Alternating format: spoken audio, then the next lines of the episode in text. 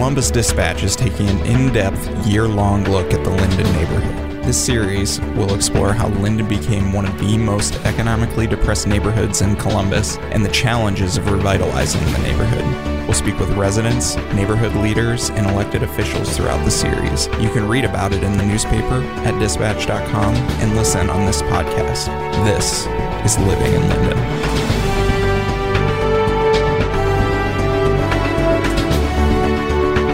Hi, this is Mark Ferenchik. I am the Columbus Neighborhoods and Urban Affairs reporter for the Columbus Dispatch, along here with City Hall reporter Rick Rouan. Thanks for having me, Mark. Thanks for being here. We have done a year's worth of stories on the Linden neighborhood, and we are wrapping that up on Monday series started for a couple of reasons last year. One was former reporter here noted in a story, and also the reaction to the closing of a Kroger store at the Northern Light Shopping Center. And businesses open and close every day, but this was a hit to the neighborhood because not only for practical reasons, it made it more difficult for people who often don't have good means of transportation to get their groceries somewhere else, but also just uh, what it meant for the neighborhood in terms of just like a psychological blow, a big uh, vacant hole in an area that struggled to come back. So, as Mayor Ginther has made Linden a priority and says that they've done all sorts of great things there or plan on doing things there. We tried to take a look at many of the issues facing the area from medical issues to infrastructure to, again, roads,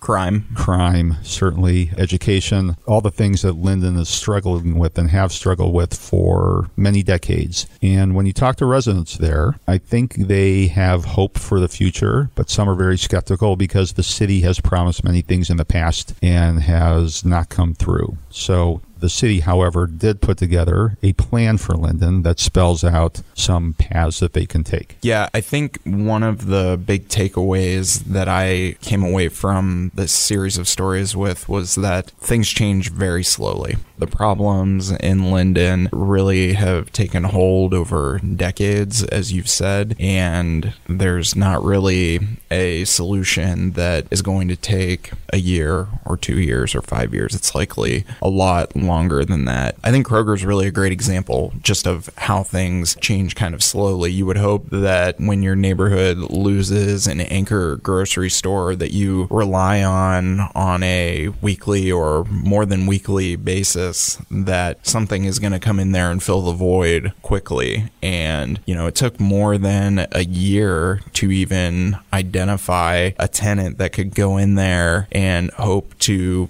fill in where Kroger, you know, fill that need that Kroger was meeting in the neighborhood. And it's likely going to take a little bit longer for them to actually get started there. That was the, the story that you reported, Mark, on Saraga looking to, to put a hmm. grocery store in there. I, I don't remember when they said that they were supposed to open, but we're looking at, you know, more than a year and a half without a grocery store in, in Linden. Correct. So we were out there yesterday to talk to the owner, John Sung. And I think the original plan was to have it open, a soft opening by about now or May. He now says early June. The store is uh, the shelves are filling up. They are putting produce on the shelves. They hope to employ 100 to 120 people there, which will make a big difference. And They're trying to hire from the neighborhood. He is confident now, more than he was even a month ago, that this is going to work because he's also had offers from people who want to open up small restaurants there, from I believe Nepali food or Bhutanese food to a Mexican place. So there's a lot of interest there. Hopefully, they can get support to keep it open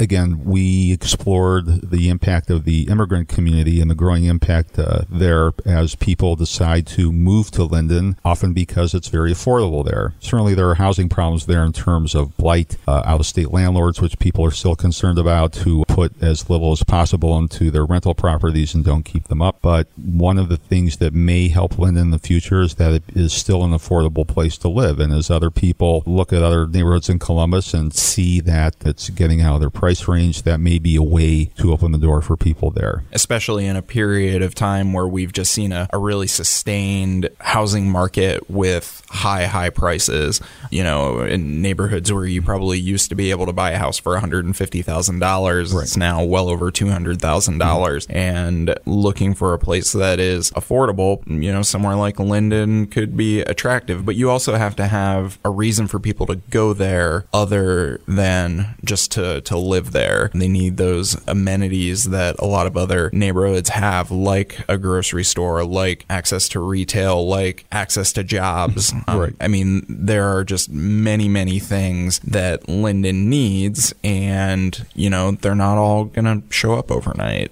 Correct. And as people will tell you, is that things are not going to happen as fast as they would like until they believe the city and the neighborhood gets a handle on crime, on prostitution, on blight, the issues that have been plaguing the community for many years. I was talking to a realtor there who said that a few years ago, homes that were selling for $7,000, $10,000, $20,000 are now selling for 45,000 to $75,000 a year, something like that. So there is a growing market, growing demand, and home prices are coming up. But until they get a handle on some of these very basic issues, it's going to be a struggle. And we've reported on what they're trying to do around some of those basic issues crime and prostitution. I mean, the, the city has rolled out these neighborhood safety strategies where they're not just trying to police more, but they're also trying to address the trauma around violence and how that can ultimately affect people. The city has certainly talked a lot about those sorts of things. You know, people in the neighborhood in North Linden still want to see a more visible police substation. We reported on that earlier this year as well. I mean, the the current substation up there is really kind of tucked away in Parkwood Avenue, and maybe something as simple as having a more visible police presence in that neighborhood can make a real difference. But I mean, those crime problems are really complicated. I, I mean, Very much. y- you know, you see often that, you know, when you push crime, you really kind of push it into to other areas as opposed to to solving it. And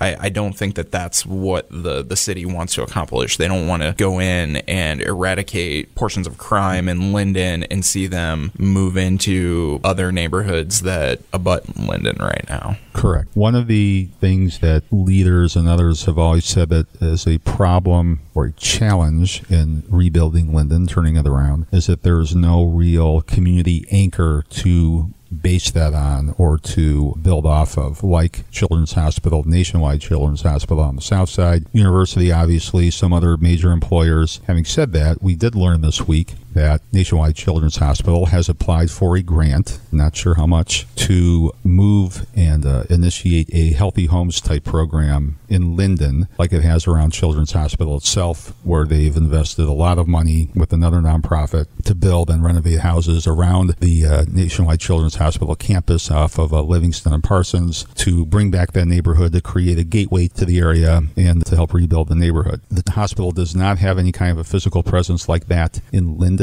so it's interesting that they're looking there. The hospital folks will not talk about it because they haven't gotten the money back, but that may be an anchor of sorts, something to build off of, depending on what their effort is and what they're going to try to do there. Housing's important. It's important for health issue. Good housing means better health outcomes. There's the Celebrate One program trying to reduce infant mortality. They say housing's a major component of that, and Linden is one of these areas that's been hard hit by that. So there's a growing recognition that housing matters, and there may be more efforts there as nonprofits have built homes there from Habitat for Humanity to Homeport. The private market really hasn't looked at it, but having said that again, the Linden neighborhood has some good, strong neighborhoods within that that they can probably build off of, and these efforts, if they come to pass, should help. Yeah, I'm glad you brought up Children's Hospital because I think that that gets to the the heart of something that you and I have talked about a lot as we've reported this series, and it's that Linden not only doesn't have an anchor, it doesn't have a champion that is going to bat for it every day and investing in the neighborhood now, going to city leaders and lobbying them for, you know, what they want to see that neighborhood become. And absent that, the the city has really had to be the, I guess,